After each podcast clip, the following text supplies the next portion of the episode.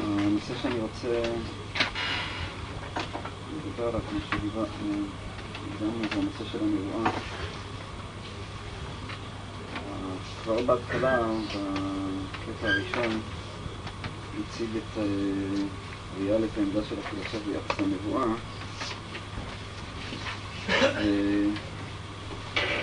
למעשה העמדה הזאת של הפילוסוף היא עמדת הרמב"ם גם כן. או נגדה, הרמב"ם אה, אה, מתווכח. מה? הרמב"ם במורה בחלק ב' המדבס הוא לא אומר, לא נקרא, השקפה השלישית, והיא השקפת תורתנו ויסוד שיטתנו, והיא בעצם דומה להשקפה הפילוסופית הזו, זה לפי בדבר אחד.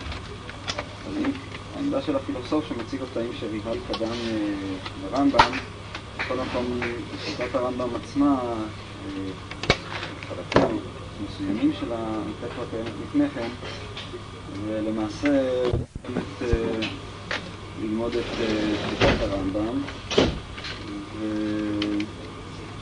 וכפי שהיא מוצגת כאן וכפי שהיא מוצגת גם במורה, אבל אני רוצה גם להדגיש, אני אציג את הדברים מתוך, זאת אומרת, כהקדמה לריהל, ולכן אני אדגיש היבטים מסוימים שהם חשובים לי אחר כך כדי לנסות לראות את הוויכוח בין רבי יהודה הלוי לבין הרמב"ם.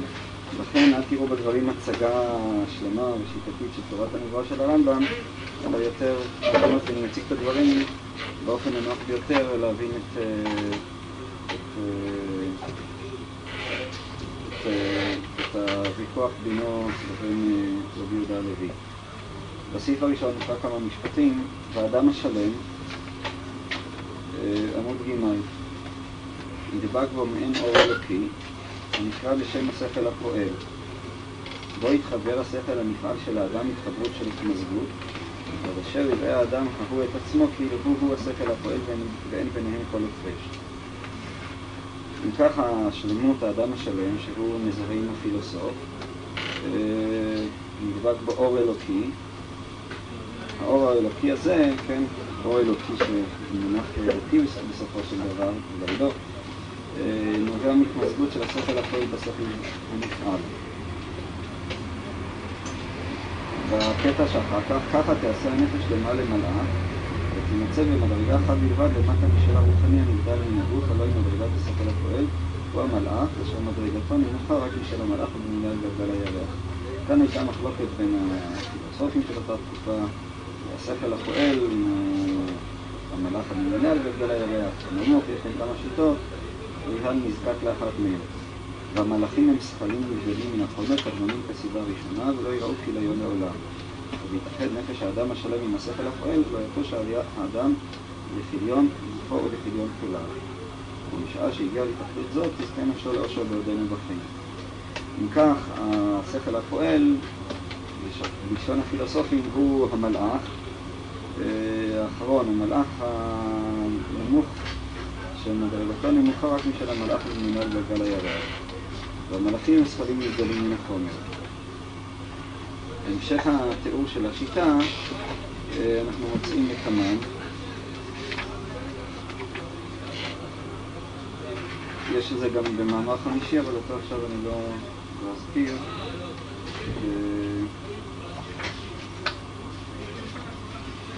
עמוד כ"ח, סעיף פ"ז.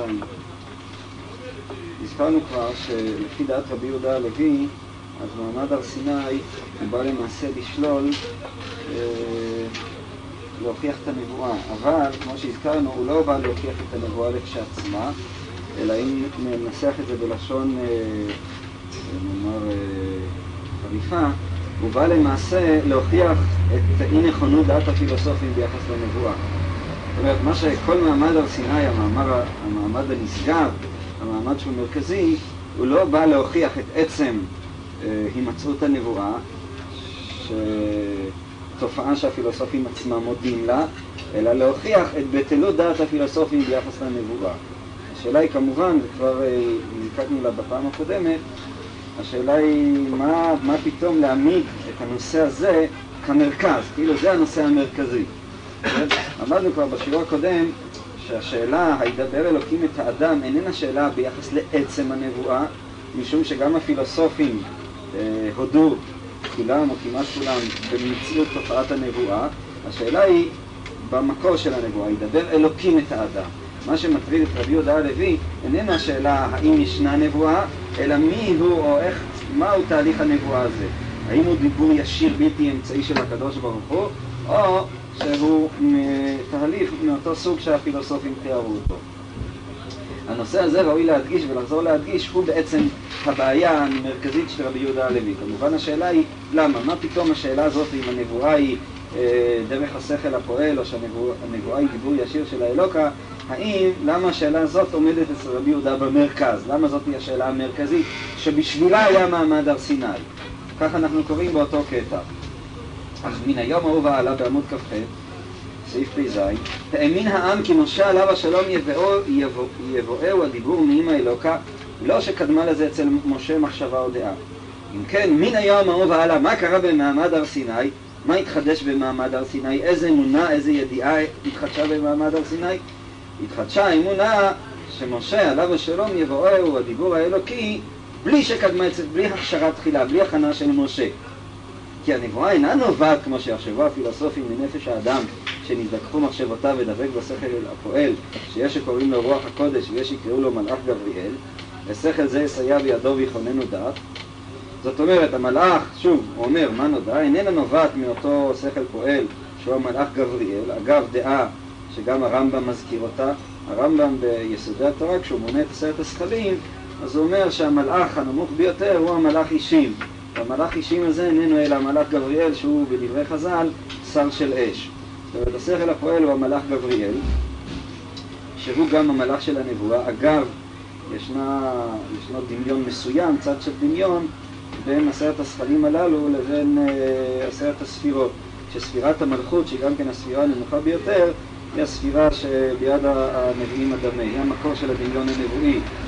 וכבר היו בין הראשונים שניסו להסביר, אה, לעשות איזושהי אנלוגיה. אה, רבי מאיר אה, גבאי בעבודת הקודש מאוד מתווכח קשות, נמרצות עם הדעה הזאת, מכל מקום שניסו לעשות איזושהי אנלוגיה בין עשרת הספירות לבין עשרת הזכלים הנבדלים. ההערות היא דווקא כאילו שזה רמזים בין הקוראן ובמיליון. הדעה הזאת, היא נמצאת, אני לא, אני לא, לא, לא בקיא באף אחד משני הספרים האלה, אבל אה, אמרתי שהדעה הזאת נמצאת גם ב, ב, ב, ביסודי התורה. יכול להיות שגם אצל המוסלמים הייתה דעה כזאת, זאת אומרת, אני מניח שאם הוא מציין את זה, אז הייתה גם דעה כזאת אצלם. ושכל זה יסייע בידו ויכוננו דעת. אדם כזה אומרים הפילוסופים, וכאן זה כבר תיאור של הנביא, ייתכן כי יצייר לו בדמיונו אותה שעה בחלום או בין שינה לקיצה, יש כאן הדגשה על הזמן המשמעותי שבין שינה לקיצה, כי המדבר עמו בן אדם הוא שדבריו ישמע לפי המדומה לו, לא באוזניו כי אם בנפשו, יראה לו בעיניו כי אם במחשבתו. אם כן הנבואה הוא שומע לא באוזניו כי אם בנפשו. ואז יאמר כי האלוקה דיבר אליו, אבל כל סברות השווא האלו סרו עם המעמד הגדול ההוא. זאת אומרת, אם ככה הפילוסוף דבק ברוח הקודש, הנביא, אה, הפילוסוף דבק בשכל הפועל, הנביא גם הוא דבק, מקור הנבואה הוא גם כן באותו שכל פועל שהוא המלאך גבריאל, והוא מקבל את דמיונו, הוא מקבל את אה, נבואתו דרך הדמיון אה, שמצייר לו באותה שעה. אגב, דעה, הנושא של הדמיון, נדבר עליו לקמן, גם רבי יהודה הלוי מסכים לנקודה הזאת של הדמיון ככלי של הנבואה. העמדה הזאת, כמו שאנחנו אמרנו, היא, היא, היא, היא העמדה של הרמב"ם גם כן. כמו שהרמב"ם עצמו מזכיר, הוא אומר שההבדל בין דת, דת הפילוסופים לדעה שלו ביחס לנבואה היא בשתי נקודות. והנקודה, תכף נראה, ונקודה נוספת שעליה הרמב"ם לא מזכיר באותו מקום, הרמב"ם מבחין הבדל חותך ובוטה בנבואת משה לבין אה, נבואת שאר הנביאים. הרמב"ם כל הזמן חוזר שכל הדברים שהוא ביחס לנבואה הם אמורים ביחס לנבואת כל הנביאים ולא אמורים ביחס לנבואת משה רבנו. נקודת המוצא של השיטה הזאת, של שיטת הפילוסופים, יש בזה כמה היבטים שאני רוצה להדגיש אותם. ראשית, ההסברה הטבעית של הנבואה. זאת אומרת, שהנבואה, לפי ההסברה הפילוסופית הזאת, היא למעשה מוסברת באופן אה, טבעי, באופן נטורליסטי. זאת אומרת, הנבואה איננה איזה מין נס, איזה מין דבר יוצא דופן, איזה מין דבר שאיננו שייך לחוקיות הטבעית של העולם, אלא הנבואה היא למעשה תהליך טבעי, כמו שהרמב"ם אומר, בפוטנציה הכישרון הנבואי ברמתו הנמוכה, הוא קיים אה, אצל כל אדם ואדם. הכישרון הזה איננו אלא הכישרון אה, של לחלום חלומות. כך אומר רמב"ם בפרק ל"ו, וכן כבר ידעת פעולת הכוח הזה המדמה בזכירת המוחשות והרכבתם וכו', ושהחשובה והנכבדת בפעולתיו אינה אלא ועת מנוחת החושים ושביתתם מפעולותיהם. אז יאצל עליו שפע מסוים כפי ההכנה, הוא סיבת החזיונות הצודקות, והוא עצמו סיבת הנבואה. זאת אומרת, השפע, אותו שפע עצמו שהוא סיבת החזיונות הצודקות, החלומות הצודקים, החלומות שהתגשמו, שהתממשו, הוא עצמו סיבת הנבואה. אבל ישתנה ביותר ופחות לא במין. זאת אומרת, ההבדל בין החלום לבין הנבואה, אומר הרמב"ם, הוא הבדל כמותי. ישתנה ביותר ופחות לא במין, לא הבדל איכותי. כבר ידעת הדימוי, מה שחז"ל דימו, ואומרם חלום אחד משישים לנבואה. והם עושים השוואה בין שני דברים השונים במינם. וייתכן לומר שלמות האדם תיקח לכך לשלמות הסוס. זאת אומרת, העובדה שחז"ל הגדירו את החלום כאחד משישים לנבואה, אומר הרמב"ם, העובדה הזאת אומרת שהחלום, הנבואה איננה אלא חלום. ההבדל בין החלום לבין הנבואה הוא רק הבדל כמותי. ברגע שאתה בא ואומר שדבר הוא אחד חלקי שישים של דבר אחר, על כורחנו שהדברים הללו הם מאותה איכות עצמה, רק יש ביניהם הבדל כמותי, כמו שלא ייתכן, אומר הרמב"ם, נאמר שסוס זה אחד חלקי שישים של אדם. הרי ההבדל בין אדם לבין סוס הוא הבדל של מהות, לא הבדל של איכות. העובדה שחז"ל בכל זאת הלכו של כמות, העובדה שחז"ל בכל זאת ישבו ביניהם אומרת שבעצם הנבואה איננה אלא חלום. וככה רמב"ם בעוד מקום מראה שהכישרון הנבואי, הוא משווה את הכישרון הנבואי לכישרון של, של, של, של, של, לכישרונות שנמצאים אצל האדם. ההבדל, אומר הרמב"ם, וזו נקודה מאוד אופיינית לרמב"ם, שיש לה חשיבות גם מבחינת הבנת שיטת הרמב"ם עצמו, ההבדל בין דעת הפילוסופים ביחס לנבואה לבין דעתי שלי הוא בנקודה אחת. בעוד שלפי הפילוסופים התהליך הזה של הנבואה הוא תהליך אה, נטורליסטי הכרחי, כלומר באותו רגע שהנביא, אה, שיש בו את הכישרונות אה, הטבעיים לדבר, וזה מחייב גם כישרונות טבעיים, כלומר בניגוד לכישרון השכלי, הרי הכישרון של הדמיון הוא באמת קשור, ל... הוא איזה כישרון שקשור לצד הפיזיולוגי של האדם. אם האדם הזה הוא אדם בעל דמיון, ויש לו גם את שאר הכישורים, וגם הכשיר את עצמו באופן הנכון. הרמב"ם מציג את זה שבאמת בני הנביאים וכולי, זה היה איזה בית ספר לנבואה, איזה מין אה, אסכולה מסוימת ששם למדו איך להיות נביאים. אז באותו רגע, אם אמנם אדם יש לו את הכישרונות הללו והכשיר את עצמו באופן הנכון, בכך שיגיע לנבואה. אתה יודע, למשל, למה הדבר דומה? לאדם שלומד כל, לומד להיות דוקטור. אז אה, אם יש לו את הכישרונות הנכונים והוא למד במתודה הנכונה, הוא יהפוך להיות דוקטור. מכון לשפע מה? מכון לשפע מכון לשפע הנבואה, מכון לשפע, כן. בסדר, אז אה, הנה חינמי, הרמב"ם מציג את זה שהיו איזה מכונים כאלה, אסכולות כאלה, בני הנביאים. מה? כן.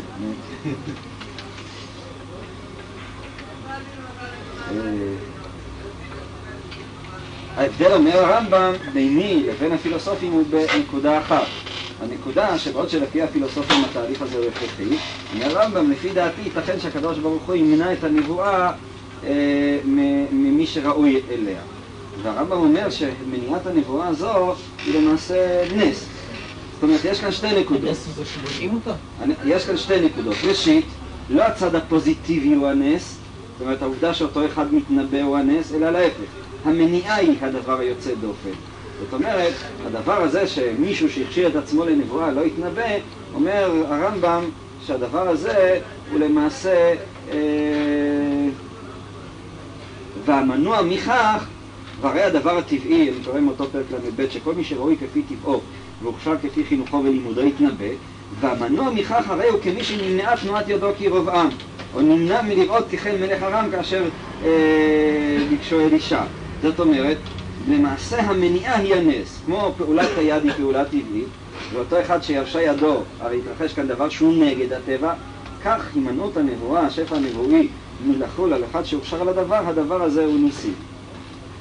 ואז הרמב"ם מפרט מהם אה, השלמויות המחייבות את האדם כדי להגיע לנבואה. הנקודה השנייה היא נקודה, כמו שאמרתי מקודם, ההבדל בין נבואת משה לבין נבואת משה רבנו עליו השלום, שזה צריך לשים לב, הדבר הזה מאוד מרכזי בשיטת הרמב"ם. הייתי אומר שמי שבאמת הציג את זה כך זה הרב בערפלי תואר. הרב אומר שם שעיקר היסוד של, של, של התורה הוא בעצם בנבואת משה. ונבואת משה מבחינת הרמב"ם דומה לעצם בריאת העולם, ליצירת יש מאין. כלומר, אפשר לנסח את שיטת הרמב"ם או להציג אותה, אה, מי שקצת מתמצא אז הוא יבין גם מה בעצם אה, הנקודה כאן. אה, בעצם להציג אותה באופן הזה. אפשר לומר שהשיטה של הרמב"ם בצד מסוים היא מפוצלת. במובן אחד, העמדה של הרמב"ם דומה לעמדה של הפילוסופים. כלומר, כשהרמב"ם מסביר את כל התהליך של העולם, את חוקי הטבע ואת חוקי הרוח וכן הלאה, הוא כולם מסביר אותם באמת כמו שהפילוסופים מסבירים, באופן טבעי, באופן נטורליסטי. הם החוקים של הצורה. אבל, בעוד שהפילוסופים תופסים את כל העולם כולו כמערכת אחת אה, שמתחילה מערכת פיזיקלית ומכאן היא עוברת למערכת פסיכולוגית ומעבר אליה היא מערכת מטאפיזית שכולה בעצם מערכת אחת מלוכדת, שנאמר בראשה נמצא האלוקים, בעצם אפשר לומר האלוהים, שהוא חלק מהמערכת הזאת, הוא גולת הכותרת, הוא הקשת שעליה, אה, נאמר, הוא, הוא, הוא אבן הראש של הקשת שעליה נשענת כל הקשת, מכל מקום הוא חלק מאותו קשת, ויש כאן מערכת אחת אה, מלוכדת.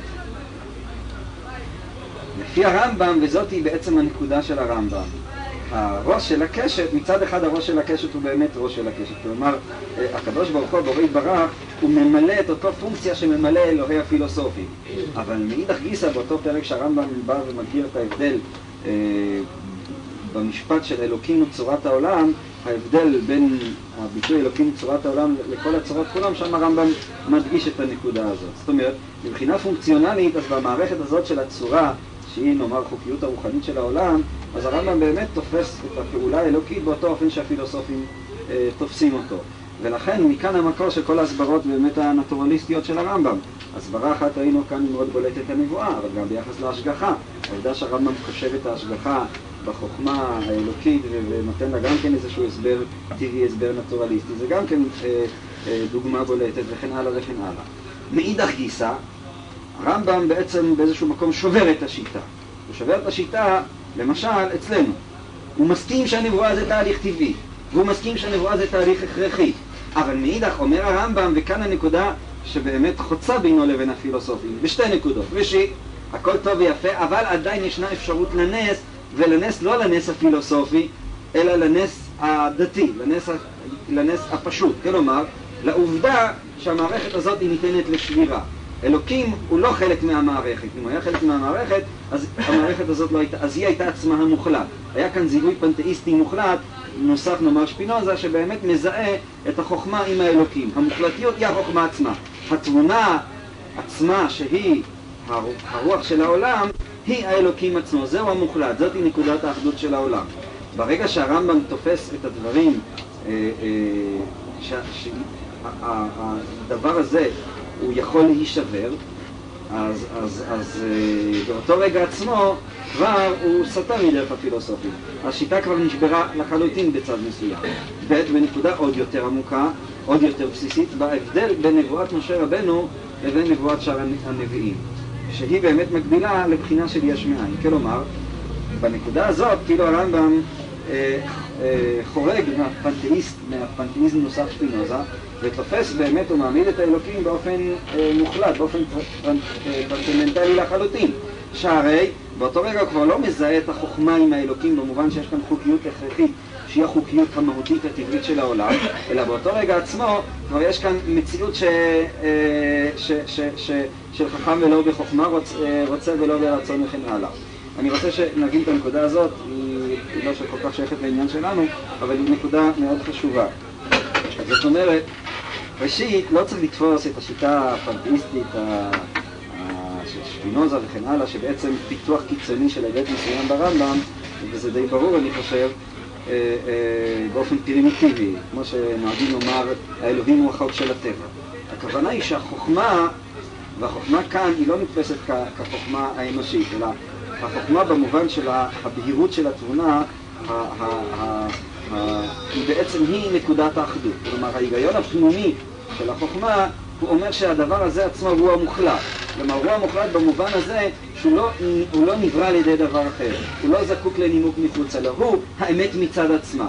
האמת מצד עצמה, במובן הרוחני שלה, זאת אומרת, לא במובן של התכנים שהיא מספקת, זה מזדהה עם, עם הקדוש ברוך הוא. כלומר, העובדה שהדברים פועלים באופן שהם פועלים, יש בו, ההיגיון שלהם נעוץ בהם עצמם. הם לא נבראו על ידי דבר אחר. ולכן נקודת החוכמה היא, נאמר, החוכמה המלאה, החוכמה של כלליות העולם, היא מזדהה עם, ה, עם, ה, עם, עם, עם, עם, עם, עם, עם האלוקות, משום ש, שהיא המוחלט עצמו, היא הדבר שבנוי על עצמו, היא העצם עצמו. כמובן שהתפיסה הזאת היא, היא, היא, היא תפיסה, הרמב"ם רחוק ממנה, גם בקבלה, כן? גם נאמר בקבלה או בחסידות זה בא לידי ביטוי, מה שהדבור הזקן מדגיש, מדגיש כמה פעמים, שהחוכמה היא כעשייה, כעשייה לגביו. זאת אומרת, ביחס לאור אינסוף עצמו, גם החוכמה, שהיא מצד אחד בקבלה היא ביטוי של אור אינסוף עצמו, כלומר היא באמת הגילוי של המוחלט, מצד שני היא כעשייה לגביו, כולם בחוכמה עשית. אז האדמו"ר הזה כן חוזר כמה פעמים שגם החוכמה, גם ספירת החוכמה, היא כעשייה לגביו. מה אני מתכוון? יש כאן נקודה מאוד עמוקה. אני מקווה שאני מצליח להעביר את זה. יש באמת, או גם, הק... גם בקבלה אנחנו מוצאים שהחוכמה היא גילוי של המוחלט, היא גילוי של, של ספירת הכתר, היא גילוי של אור אינסוף עצמו. באיזה מובן? במובן הזה שבחוכמה יש את הבהירות של האמת של הדבר מצד עצמו. אמת שהיא לא נזקקת לראיות מחוצה לה, אלא אמת שהיא אמת מצד עצמה, יש לה את הבהירות של עצמה. ברגע שאני תופס את הדבר באופן כזה, אז באותו רגע אני מזהה את אותה חוכמה עם האלוקות עצמה. זאת אומרת, יש כאן דבר נצחי, יש כאן דבר מוחלט. יש כאן דבר שמעצם הגדרתו הוא לא זקוק לבורא. הוא, הוא מעצם הגדרתו הוא נצחי ומוחלט, הוא לא יכול להשתנות. זאת היא הנקודה של החוכמה, של ההיגיון והבהירות הפנימית שהיא קיימת ב, ב, ב, בקצה של, של, של, של, של כל הבנה שהיא. ולכן, וזה המקור הרוחני של התפיסה שמזהה את החוכמה עם המוחלט עצמו, עם האלוקים, זה הצד הפנתאיסטי. את האגף הזה הרמב"ם, אפשר לומר במובן מסוים, מקבל. אבל מצד שני הרמב"ם בונה מעליו, אה, נאמר, טוען שגם הוא לא המוחלט עצמו, אלא, אה, וכאן הדברים הם לא כל כך פשוטים, משום שישנו זיהוי של חכם, אבל הרמב"ם אומר של חכם ולא בחוכמה, אני לא אכנס לנקודה הזאת. מכל מקום, הרמב"ם מדבר על העובדה שגם החוכמה הזאת היא ניתנת כאמור אה, אה, אה, לשבירה. זה ניתן, או המסגרת נשברת, לאותן שני, שתי נקודות שדיברנו עליהן כאן ביחס לנבואה. הנקודה אחת זה נבואת משה, מצד אחד שהיא כבר איננה תהליך טבעי, איננה תהליך נטורליסטי, ומצד שני העובדה שתיתכן הימנעות של הנבואה. העובדה הזאת עצמה מראה שיש כאן איזה גורם, איזה אלמנט, שהוא נמצא גם מעל החוכמה, גם מעל החוקיות, גם מעל המוחלטיות שיש בחוכמה עצמה, או בתהליך של החוכמה כפי שהוא מתגלה, נאמר, בחוקים הטבעיים של הנבואה, והוא יכול כאילו לעצור את אותו דבר. הוא יכול לחולל את הנס שיבלום את הדברים. באיזה מובן החוכמה היא נעשית שהאדמו"ר אה, אצל האדמו"ר הזקן אני חושב שזה נתפס אולי אפילו, באיזה מובן החוכמה היא עשייה? במובן הזה ש... מה לא מוחלט בה? מה לא מוחלט בחוכמה? אה, לא מוחלט בחוכמה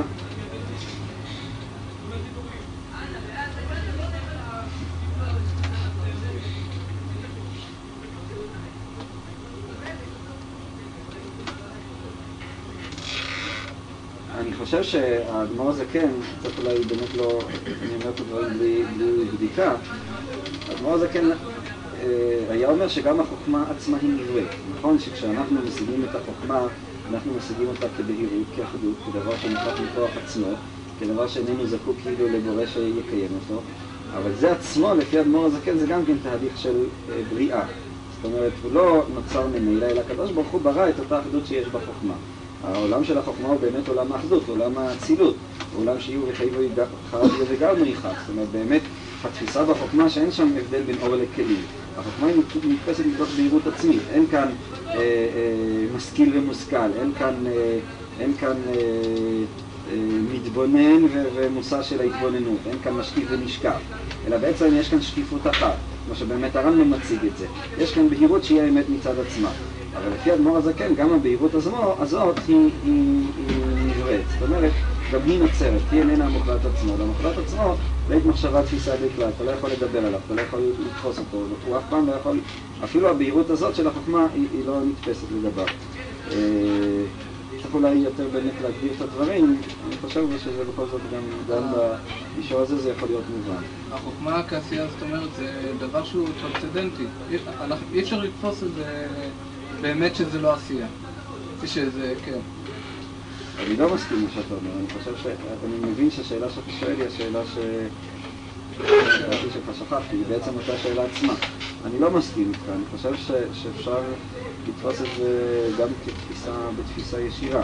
אתה, אתה אומר שבעצם ההנחה הזאת שהחוכמה עצמה היא, היא איננה העצם עצמו, אלא יש עצם שהוא לפני החוכמה, הדבר הזה עצמו, אתה אומר, הוא לא ניתן, אה, הוא, יותר עניין של אמונה ולא עניין שאתה יכול לראות אותו באופן ישיר. ואני לא מסכים איתך, כי אני חושב לא מספיק ב... אה, לא, לא, לא כאן, לא מספיק בעניינים בנקודה הזאת כדי אה, לנסות לשחזר את זה, איך, איך אפשר לראות את, ה, לראות את זה באינטואיציה ישירה, שבעצם זה לא ככה.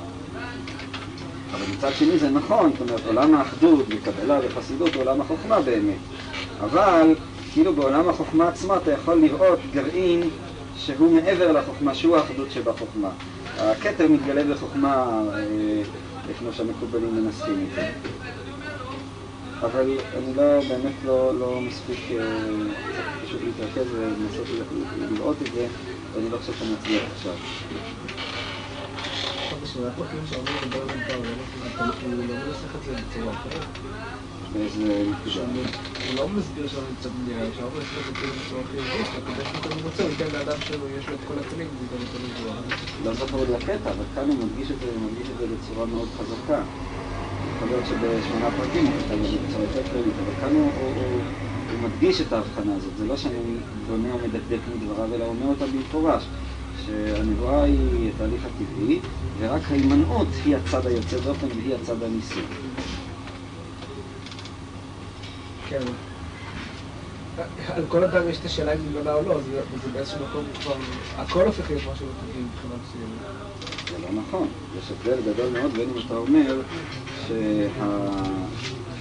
שהחיוב הוא הטבעי, ואת העולם הטבעי לכשעצמו הוא נאמר עולם החוכמה, הוא עולם הצורה, עולם האידאות, שהוא פועל באותו אופן שהפילוסופים מתארים אותו.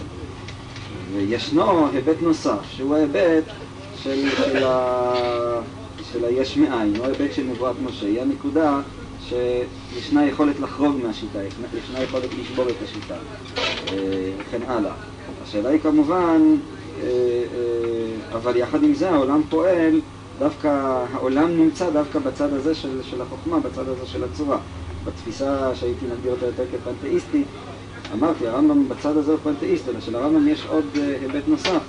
זה מתקשר למערכת נוספת, אבל לא, לא נעמוד עליה לפניו.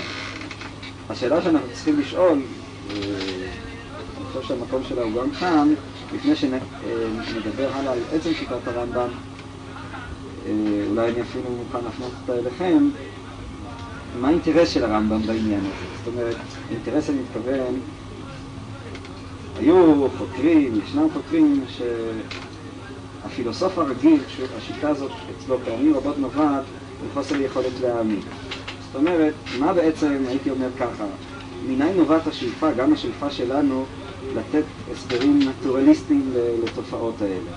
להסביר את הנברא באופן כזה וכן בכלל לנסות להסביר. למה אנחנו לא מסתפקים בתפיסה הדתית הפשוטה? יש כאן משהו שאתה לא מבין אותו, משהו אה, שאיננו קיים במסגרת של חוקיות או משהו כזה. לא ניתנת להסבר. אז ישנה שאיפה, בעצם שאיפה בצד מסוים אצל כל אדם, בכל זאת לתת הסבר לדברים, להכניס אותם למערכת, להכניס אותם לחוקיות או משהו מעין זה. הרבה פעמים, אצל אני חושב רבים מהפילוסופים, זה פשוט מחוסר היכולת להאמין. זאת אומרת, הרצון של האדם הוא זה בכלל המניע של השכל. למה השכל רוצה להביא דברים? השכל זה נותן לאדם את הביטחון. העולם הוא מסודר, יש לו עולם עם חוקים, יש מעלה מטה ויש אה, ימין ושמאל ויש ראש תוך וסוף. יש מערכת חוקית מוצקה שאני יכול, אה, היא מוכרת לי ואולי אני גם יכול לשלוט בה. הרצון כאילו להכניס גם את המערכת הדתית לתוך אה, חוקיות, הוא הרבה פעמים נובע מחוסר יכולת להאמין כפשוטו. כלומר, יש לו לאדם את ההרגשה הזאת של הביטחון בסדר הקיים, את הרצון להגיע לכלל יציבות וכולי, הוא לא מוכן אה, לקלוט את עצמו, גם אלוקים לגביו הוא בסך הכל כוח שקיים מעליו, כוח בצד מסוים שלא תלוי בו, כוח עיוור שלא יכול אף פעם לשלוט בו, ולכן זאתי הסיבה שבאמת, אני חושב, המניע אולי, אחד המניעים העיקריים של הפילוסופים, לתת הסבר פילוסופי לכל המערכת הדתית, למערכת של הניסים, למערכת של, ה, של, ה, של הנבואה, לכל המערכת הדתית של תורה ומצוות. לתת לזה הסבר טבעי, איך זה פועל במציאות. זה ביחס לפילוסופים.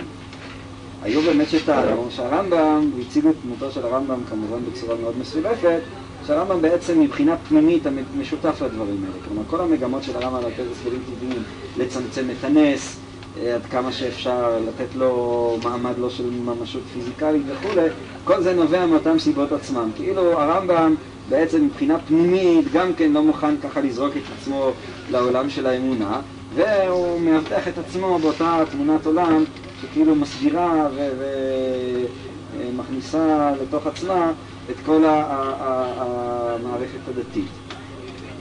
הדבר הזה, אני חושב, לפחות אם אנחנו לא...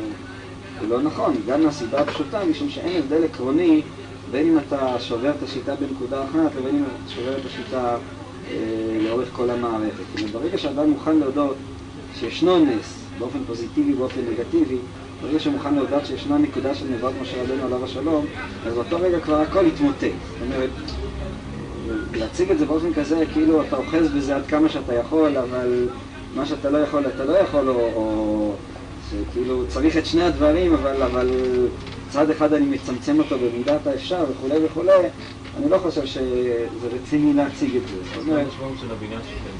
זאתי השאלה שאני שואל, זאת בדיוק השאלה. זאת אומרת, אם ככה, אה, מה המקור הרוחני של תפיסה כזאת? למה? למה הרמב"ם, בשביל מה להסביר? למה הרמב"ם לא יסביר כמו ריאל? גם ריאל עצמו לא כל כך פשוט מבחינה כזאת.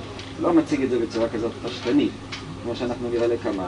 אבל מה אכפת לו לרמב"ם אה, להסביר באמת את הדברים בצורה הדתית, הפשוטה, הטבעית, הקדוש ברוך הוא מדבר אל האדם, מתגלה אליו, למה הוא באמת נזקק לשיטה הזאת של, ה... של הפילוסופים? למה באמת הרמב"ם לא יסביר את הדברים אה, באופן הפשוט, היותר תמיד, נראה לכמה שגם ריאל הוא לא כל כך פשוט.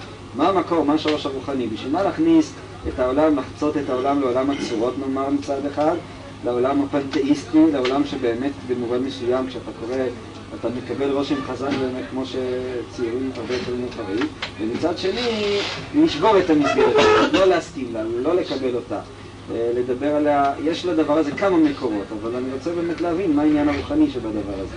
למה? למה הרמב"ם עושה מין דבר כזה? איך, איך אתם הייתם מסבירים את זה? יש כאן עניין של חשיבות העבודה של האדם, לפי ריאל זה דבר שנראה שהרמה כמעט מקרית.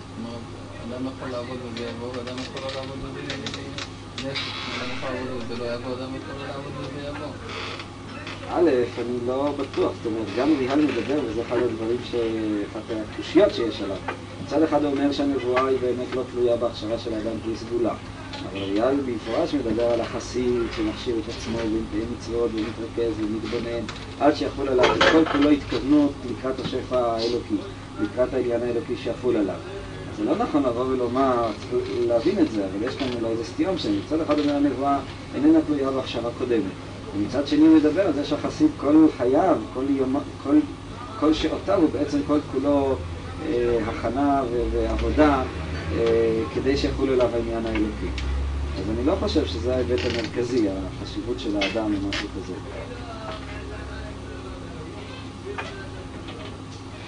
מה? איך הייתם אה, מנסים להסביר? מה, מה פתאום לעשות מן מהלך כזה? מה הנקודה? בשביל מה להסביר את הדברים האלה? אבל בכל אופן... הרי אנחנו לא, כמו שאמרתי מקודם, את היכולת להאמין ללא ספק יש לו לרמב"ם, כן? זה מוכרח גם מתוך הדברים עצמם, אז מה, אז למה שכבר לא ילך עד הסוף? מה, מה ההבדל? ההבדל הוא רק כמותי, זה מין הבדל כאילו נותנים ליריב משהו ו- כדי להמשיך ולהתחקר בעמדות שלנו? מה, מה הנקודה כאן ברמב"ם? בכל אופן, לפי ריאל, יוצא שהמושג של הנבואה הוא בעצם, אה, בסיכומו של עניין, הוא לא קשור ל- ל- לאדם עצמו, לעבודה של האדם. זה לא קשור בעצם לאמונה שלו, לא, לא קשור לשום דבר, זה משהו שיורד מלמעלה. זו גישה שסתם, מבחינת הבנה טבעית, זו גישה שהיא בעייתית. זאת אומרת שאתה תופס שהשיא בעצם של העבודה של האדם, מבחינת, אה, אם מדברים על לא דמות נכון מסוימת, זה דבר שהוא בכלל מנותק, מנותק לא, לא רק שהוא לא, לא תלוי באדם, אלא הוא מנותק בעצם מהאדם. זה, משהו כזה שנוחת מלמעלה. אני אומר, ראשית אתה מסביר כאן פרט, אתה מסביר כאן את הנושא של הנבואה, אנחנו מדברים כאן על דבר שהרבה יותר כללי, דבר שבכלל בשיטת הרמב"ם. וכמו שאמרתי מקודם, אתה חוזר על דברים שגבינו עם אמר, שיטת ריאל איננה איזו שיטה, שאנחנו מוצאים שיטות דתיות כאלה, של איז- איזו גזירה שרירותית, כן? כלומר שבעצם הכל זה גזירות אלוקיות שמחלטות לעולם, ואין שום יחס בין מה שאדם עושה לבין מה שהקדוש ברוך הוא מתנהג כלפיו. בוודאי שריאל לא תופס את הדברים. לא זה הרוחניות של, של, של, של, של, רבי יהודה הלוי. צריך להבין מה זה ומה היחס בין הדברים. אבל ודאי שריאל לא מציג לנו איזה תמונת אה, עולם שאלוקים שולט בעולם באופן שרירותי, באופן של גזירות ש, שהן נוחתות בלי שום היגיון, בלי שום משטר, בלי שום יחס בין מה שאדם עושה לבין מה שקורה. אולי יש אה, שני מקורות אולי לתפיסה הזו, שזה קודם כל עצם מציאותו של השכל האנושי. אנחנו רואים שהמערכת הזו כן עובדת על, האופן ההגיוני שלה. ולכן יש, אה, יש טעם להכניס אה, הסברים הגיוניים בתוך המערכת הזו עצמה, תוך כדי הכרה שיש גם משהו מעבר לה. אה, חוץ מזה יש גם כמובן אה, אנלוגיה אולי לעולם שהוא, הייתי אומר, אה, חוץ, חוץ לאדם. אז העולם של חוץ לאדם הוא בהחלט מתנהג באופן אה, כזה נניח בהיגמות מבעיית הנבואה, כמובן אין נבואה על אה, עולם של חוץ לאדם, אבל אם הוא יתנהל ב- באופן אה, הגיוני, באופן שכלי. אז הדבר הזה כמובן מאפשר גם בניית מערכות שכליות בתוך אה, עולם האדם עצמו, עד לנקודה מסוימת.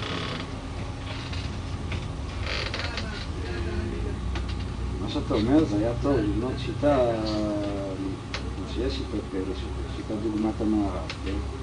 שמדבר בעצם על עולמות נפרדים, שלא מוכן לזהות באמת את החוקיות נאמר האלוקית עם החוקיות הטבעית, עם החוקיות הארצית.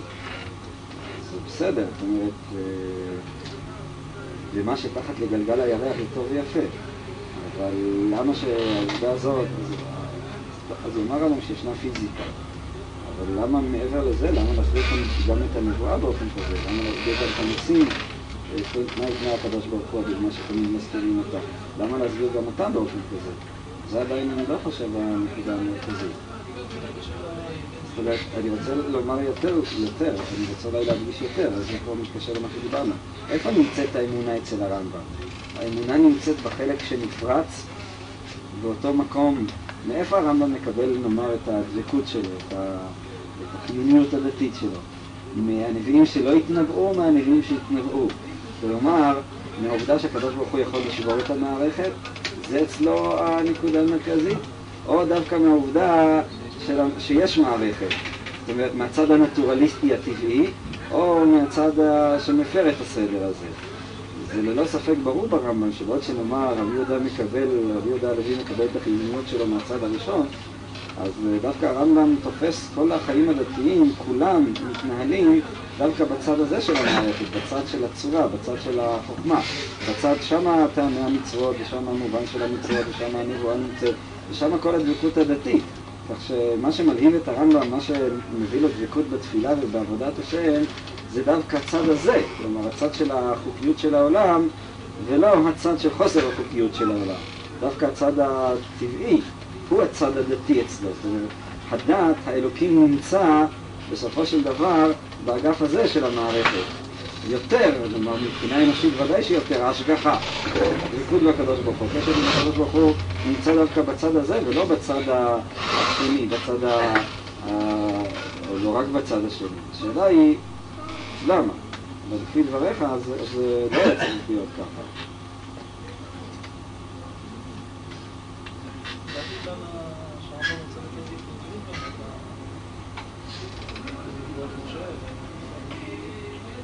אני לא חושב ש...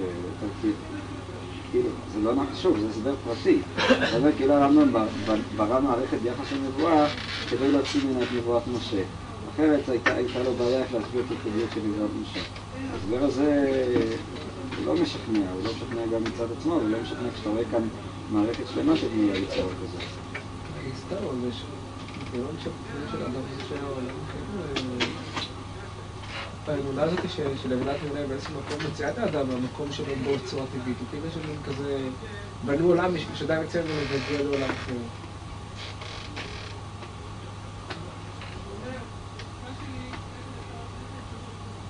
טוב, אני רואה ש... זה לא מה? למה? ומה אני עליה? הצבעתי על עובדה שהרמב"ם מקבל את הדבקות הדתית שלו מהצד הזה.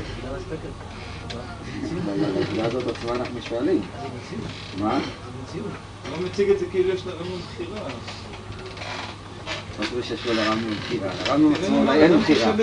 אבל לשורש נשמתו של הרמב"ם ודאי שיש בחירה. מתכוון לומר, הרמב"ם מקבל את הדבקות שלו דווקא מזה, אבל אני שואל למה? כל אחד מאיתנו לכאורה היה אומר לא ככה. לא לא הקודם אמרת ההפך. בסדר, אבל לא... אה, זה לא יסודות שם. דווקא כל אחד לא יגיד את זה. זה לא- לא- זה לא הגישה הטבעית דווקא. ודאי שלא הגישה של מי ש... אולי לא נתווכח אם כל אחד יאמר ככה לא. לא, אבל אני רוצה, אז אולי תסביר, למה הדבר הזה, למה, למה האמונה הרבה יותר, נאמר, למה מלהיב את הרמב"ם העובדה שהאמונה נמצאת בצד הזה ולא בצד השני? מה, מה אני, אני רוצה לומר, כן? הזכרתי כבר את אותו מאמר של הרמב"ם בתחילת יסודי התורה, שמי שמאמין על פי המופת, אז האמונה שלו היא תהיה מסופקת. בני ישראל לא האמינו משום שהם רק מופתים. זאת אומרת, היו צריכים אה, נאמר, ההתגלות הטרנסצנדנטלית של האלוקות, שהיא באה לידי ביטוי בנס, היא לא יכולה להביא לאמונה לפי דעת הרמב"ם. ודווקא הצד השני של הדברים, הצד שקשור באמת לחוקיות הטבעית של העולם, הוא זה שמביא לאמונה. למה? אולי אם זה קשור, אולי הרב ננסה מציג את זה מדי יוצא דופן, זה פסיכולוגיה מאוד שלך, פסיכולוגיה. ברגע שאדם, אדם שלא מאמין בחוכמה, שאמונה בחוכמה אצלו פחותה, אז הדבר הבלתי, הדבר הבלתי מובן הוא המרבץ להתפעלות. בגלל אדם שהנטייה להתפעלות היא יותר גדולה מאשר הנטייה להבין. אבל זה מאוד אה, שכיח, זו מציאות פסיכולוגית מאוד מצויה, שאדם ש... אדם שהנטייה, שהנטייה, הנטייה הנפשית שלו העצמית לחוכמה היא מאוד חזקה, אז דווקא הוא... דווקא מה שמורץ את ההתפעלות הדתית זה לא הדבר הבלתי מובן, לא המופת של הרבי ולא הדבר האי-רציונלי. ולא, זה- כמו שהרמב"ם כל הזמן כאילו נלחם, שאנחנו לא חיים פה בעולם שרירותי. זאת אומרת, זה לא מין דחיפה, עולם שאני לא, אני לא חי בעולם שאני לא מבין אותו, לא חי בעולם זר. להסביר את הנקודה הזאת. זה מין הזדהות שהוא מנסה למצוא, למה מנסה למצוא הדבר את עצמו המובן בתוך מלהיב האמונה. יותר? מה? למה הדבר המובן מלהיב כי אדם מנסה יותר? למצוא את עצמו בתוך האמונה, אדם לא? מנסה למצוא אמונה שהיא מנוכרת לו. ברגע שהנטייה לחוכמה היא מאוד חזקה אצלו מבחינה עצמית, אז הנטייה, ואם יש לו גם נטייה לאמונה חזקה, הוא מנסה, יש נטייה נפשית שהוא מנסה לאחד. הנטיות הנפשיות השונות אז נטייה לחוכמה הוא מוצא את הנטייה לאמונה. אני שואל, מה רצית להוסיף? מה? אני אנסה אולי להסביר את הדברים ש... אולי קצת... אה, ראשית כל צריך להבין, להדגיש עוד נקודה שהזכרנו אותה מקודם, החוכמה שאנחנו מדברים עליה, וזה גם יוגש בהמשך, איננה אה, חוכמה אה, חומרית, איננה חוכמה פיזית, אלא החוכמה שאנחנו מדברים עליה היא ראיית הבהירות שבדברים, ראיית האמת הפנימית שלהם. כלומר, הנקודה הזאת, שהיא הנקודה שהיא בכלל היסוד של הפנתאיזם הצבוני שהזכרנו, היא בעצם נמצאת גם אצל הרמב"ם. כלומר, מי שרואה את האמת האלוקית שבעולם, אבל הוא רואה את האמת האלוקית שבעולם, זה לא במובן, השכל שעליו אנחנו מדברים זה לא שהדבר מוכרח משום שדבר דוחף דבר וגורם לדבר ולכן אי אפשר שיהיה אחרת, אלא יש כאן אמת בדבר עצמו, יש כאן בהירות בדבר עצמו. זאת אומרת, הדבר הזה הוא אלוקי מצד הבהירות והאמת הפנימית שיש בו.